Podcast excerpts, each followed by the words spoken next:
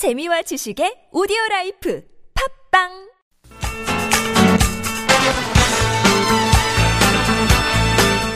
지금부터 펼쳐지는 10분간의 강의가 여러분과 자녀들의 행복 지수를 바꿀 수도 있습니다. 김정미의 라디오 특강. 안녕하세요. 라디오 특강 김정미입니다.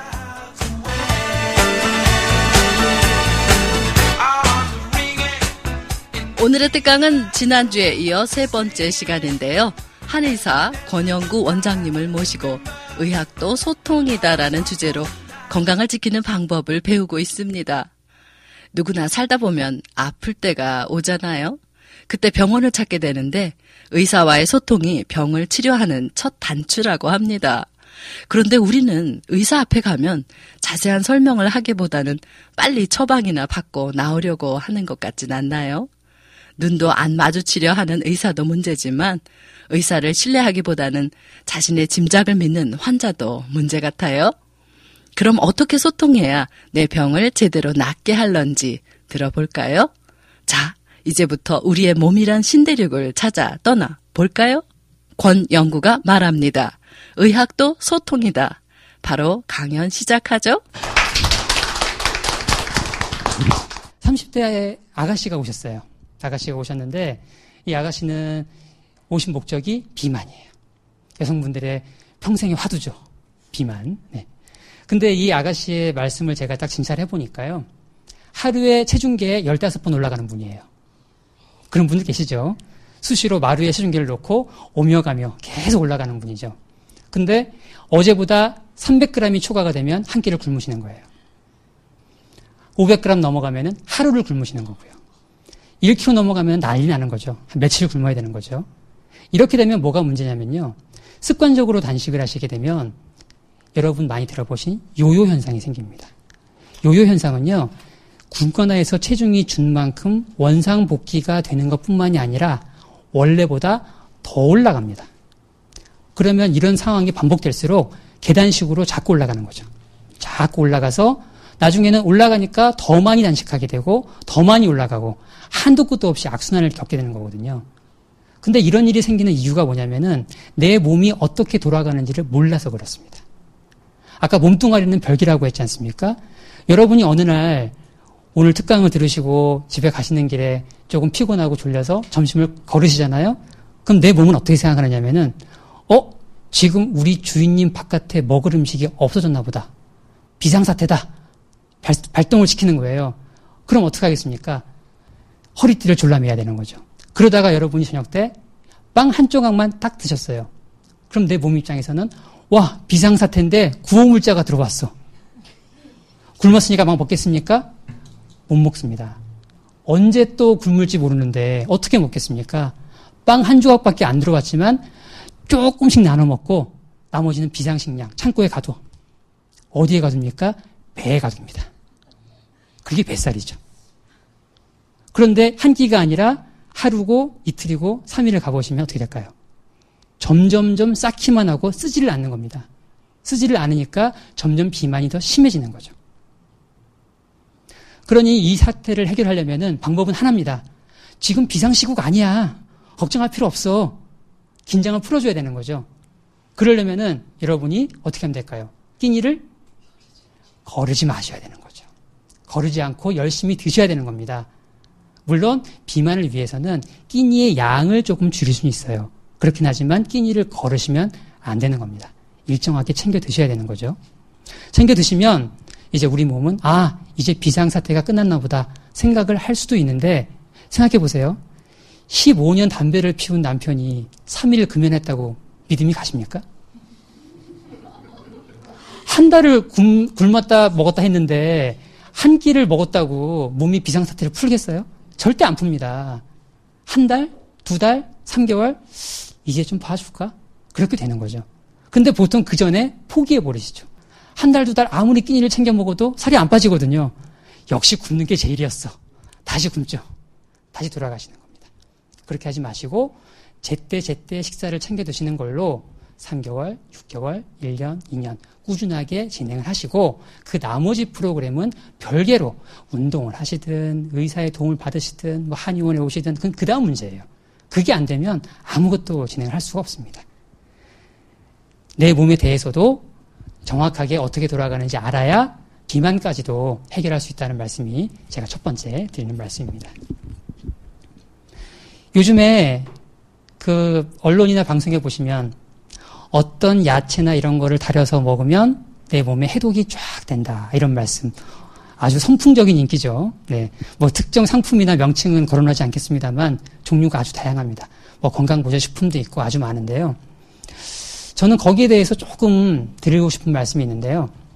그런 상품들이 유행하는 근본 이유가 무엇일까? 제가 한번 고민을 좀 해봤어요. 근데 아마도 이런 게 아닐까 싶습니다. 여러분, 부엌이나 화장실에서 세면대가 막히시면 무슨 펑 하는 거 부으시고 하루 동안 물을 안 쓰시면 쑥 내려가지 않습니까? 아마도 제가 추측한, 추측하기에 여러분들도 그러그러하게 갈아서 이걸 마시면 내 몸에 찌꺼기들이 싹 빠져나갈 것 같다. 라는 추측을 생각을 하시는 게 아닐까 하는 제가 추측을 해봤습니다. 맞습니까? 네, 격하게들 공감하시는군요. 그런데 그런 일은 없거든요.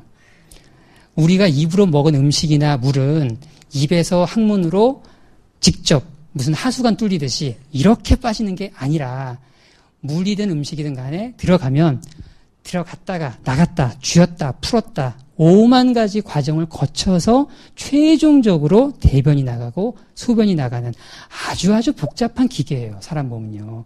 그러니 어느 한 가지를 먹었다고 그래서 그게 그냥 단순하게 쭉 효과가 날 것이다. 그런 건 없습니다. 그렇게 간단하지 않으니까 의사들이 시간을 들여 공부하는 겁니다. 이렇게 약을 쓰면 이렇게 퉁치고 퉁치고 퉁치고 퉁치고 왔다 갔다 왔다 갔다 해서 이렇게 좋아지겠지. 그걸 연구하는 게 의사거든요. 그러니까 간단하게 무슨 요법 무슨 요법 해서 한 가지로 몸이 싹 좋아지는 그런 게 있으면 노벨상이죠. 네, 당장 노벨상입니다. 제가 볼 때는. 근데 그런 소식은 들어본 적이 없거든요. 아직까지. 그러니까 그런 일은 없다는 거죠. 그러니까 그런 쪽에 대해서 너무 여러분이 맹신을 하거나 또는 내가 지금까지 20년 동안 막 살았지만 이 한 방으로 내 몸을 다 고쳐보겠다 하는 그런 일확천금의 욕심을 부리지 않으셔야 건강할 수 있다는 말씀을 좀 드리고 싶은 게 그게 제가 드리고 싶은 두 번째 말씀입니다. 50대 주부 한 분이 얼마 전에 상담글을 주셨는데요. 남편분이 달리기를 너무 좋아하시는 거예요. 너무너무 좋아해서 마라톤 연습처럼 하루에 10km씩 뛰신대요. 그런데 혼자 뛰시는 게 아니라 심심하니까 부인을 데리고 가시는 거예요. 매일 같이 뛰라고. 뛰시니까 이 부인분은 생전 운동 안 하신 분이래요. 10km를 매일 안 뛰던 분이 뛰기 시작하면요. 첫 번째 심장에 무리가 오고 무릎 관절은 벌써 사단이 나고요. 난리가 나는 거죠. 생명이 위협할 수도 있어요. 잘못하면요. 좋지가 않은 건데 그런 일이 생긴다는 거죠. 또 어떤 분들은 30대 직장인 한 분, 남성분이 오셨는데 이분은 술을 좋아하는 분이에요. 많이는 안 드세요. 저녁 먹을 때 집에서 뭐 미혼이고 혼자 사시니까 심심하기도 해서 맥주 반 잔, 소주 한 잔, 재미삼아 드시는 거예요. 그러는데 제가 이분을 딱 진찰해 보니까 간 쪽에 약간 이상이 될 만한 몇 가지 증상이 보이는 거예요. 그래서 말씀을 드렸더니 아이고 맥주 반잔하고 소주 구워 먹는데 뭐가 간이냐고 그러시는데 알고 보니까 이분이 간염 보균자예요. 간염 보균자면 남들이 아무리 괜찮은 알코올 양이라 하더라도 이분에게는 치명적일 수 있는데 남들하고 나하고 똑같겠지 하고서 착각을 해버리신 거죠. 이렇듯 사람 몸은요 사람마다 다 달라요. 역량이 다르고 체질도 다르고 또 같은 사람의 몸의 부위마다도요 어떤 사람은 위장이 튼튼하고 어떤 사람은 장이 약하고 다 다르거든요. 그러면 내 몸의 상태에 맞추어서 내 몸의 기능에 알맞게 음식도 드시고 운동도 하시고 그렇게 하셔야 되는데 보통 사람들은 남 눈치 보고 따라 하시죠. 이 정도는 먹어야지. 자녀분한테도 남들 먹는 만큼 먹이려고 하시고 남들 하는 만큼 공부도 해야 되고 남들 하는 만큼 뭐 방과후도 해야 되고 이렇게 말씀을 하시게 되듯이 운동도 따라가게 되고 식기도 따라가게 되는데 절대로 그렇지 않다는 거죠. 다 개성에 맞게 내 몸에 맞추어서 능력껏 역량껏 따라가는 게 중요하다는 말씀이죠. 그렇게 개인차를 무시하게 되면은 분명히 병이 납니다. 분명히 내 몸이 좋으라고 운동을 하시는 건데 10km씩 매일 무리하게 달리시다가 내 무릎이 멀쩡하던 무릎이 오히려 망가져 버리는 이런 어이없는 사태가 벌어지시는 거죠. 그런 일은 저희가 좀 막아야 되겠다 싶은 거죠. 그러니까 여러분들이 이제부터는 내 몸에 어디가 어떤지 의사 선생님하고 소통을 잘 하셔서 의사 선생님하고도 한의사 선생님하고도 다방면으로 분석을 하시면 잘 알 수 있어요. 그래서 그 정보를 가지고서 여러분이 좀 더 건강하고 좀 행복한 생활을 할 수 있게 되셨으면 좋겠다 하는 게 제가 세 번째 드리고 싶은 말씀입니다. 어떤 이제 노충각 분이 한번 오셨어요. 38세 노충각 분이신데 이분이 20살 때부터 18년 동안 혼자 자취를 하시다가 누구를 만나신 거예요. 두 달 뒤에 결혼을 하신대요. 아, 축하드립니다. 말씀을 드렸죠. 그런데 이분이 결혼을 앞두고 너무 생활을 험하게 해보신 거예요. 혼자 계시니까. 어떻게 하셨냐. 저녁 식사를 매일 라면하고 반주, 소주 반병. 이렇게 18년을 드신 거예요. 그러다가 본인이 생각하니까 몸도 안 좋아지고 배도 나오고 하니까 이거를 고쳐야겠다. 원장 선생님, 비용이 얼마 들어도 좋으니 결혼식 날까지 두 달 동안 내 몸을 원래대로 만들어주세요. 가능할까요? 네. 18년 동안 내 몸을 길들여오고 내가 만들어 놓은 상황이 있는데 그런 상황이 두 달 만에 바뀌어질 수 있다면요. 그거는 제가 할 수 있는 영역이 아닌 것 같아요. 그건 제가 아니라 해리포터한테 가셔야죠. 마술 지팡이 뿅 해서 하루아침에 되지 않으면 그거는 제가 볼 때 인간의 힘으로 할 수 있는 영역이 아닌 것 같아요. 그런 부분은 불가능한 거죠. 중국에 유명한 격언이 있어요. 격언이라기보다 그냥 유명한 말인데 알미오라는 말이 있는데요. 어느 농사꾼이 이제 곡식을 재배하려고 심었는데 마음이 급한 거죠. 하, 이게 빨리 자라야 팔아서 부자가 될 텐데 안 자라는 거예요. 마음이 급하죠. 밤에 나가서 이 곡식을 뽑습니다. 요만큼 2cm씩 뽑은 거예요. 많이 자라 보이거든요.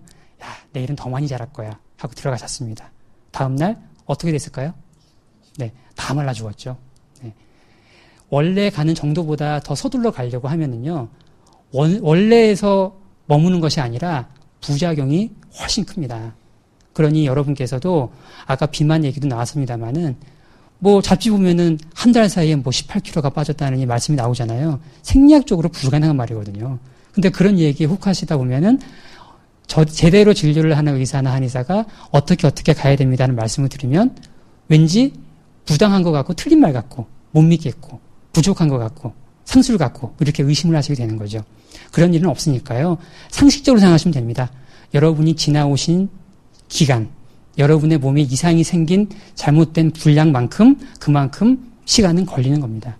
냉동실에 얼음을 전자레인지에 집어넣어도 2초만에 뚝딱 녹는 게 아닌데 사람 몸에 지방이 녹겠습니까? 그렇게? 절대 그럴 리는 없습니다.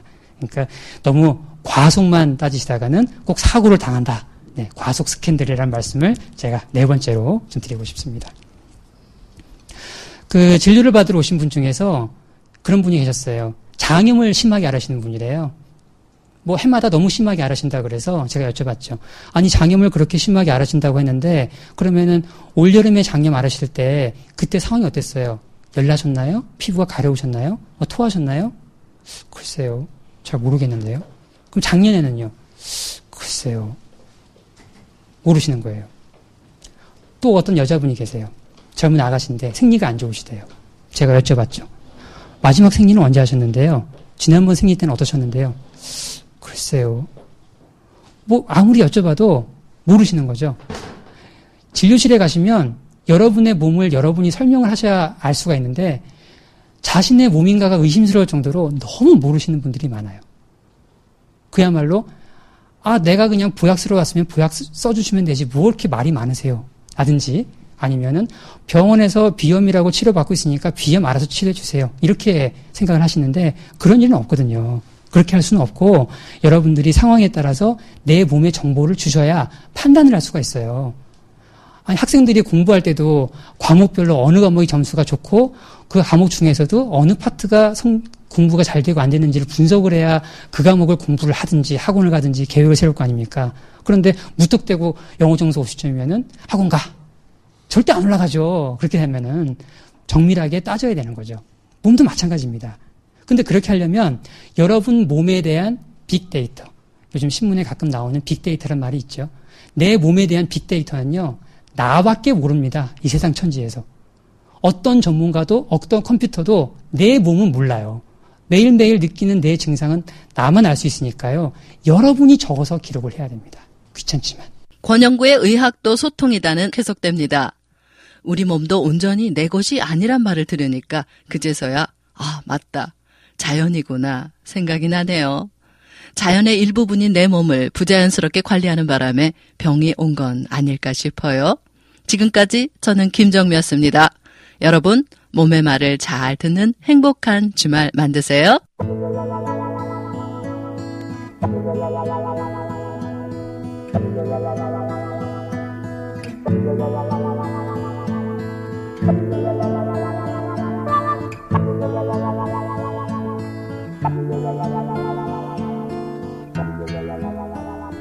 If a picture paints a thousand?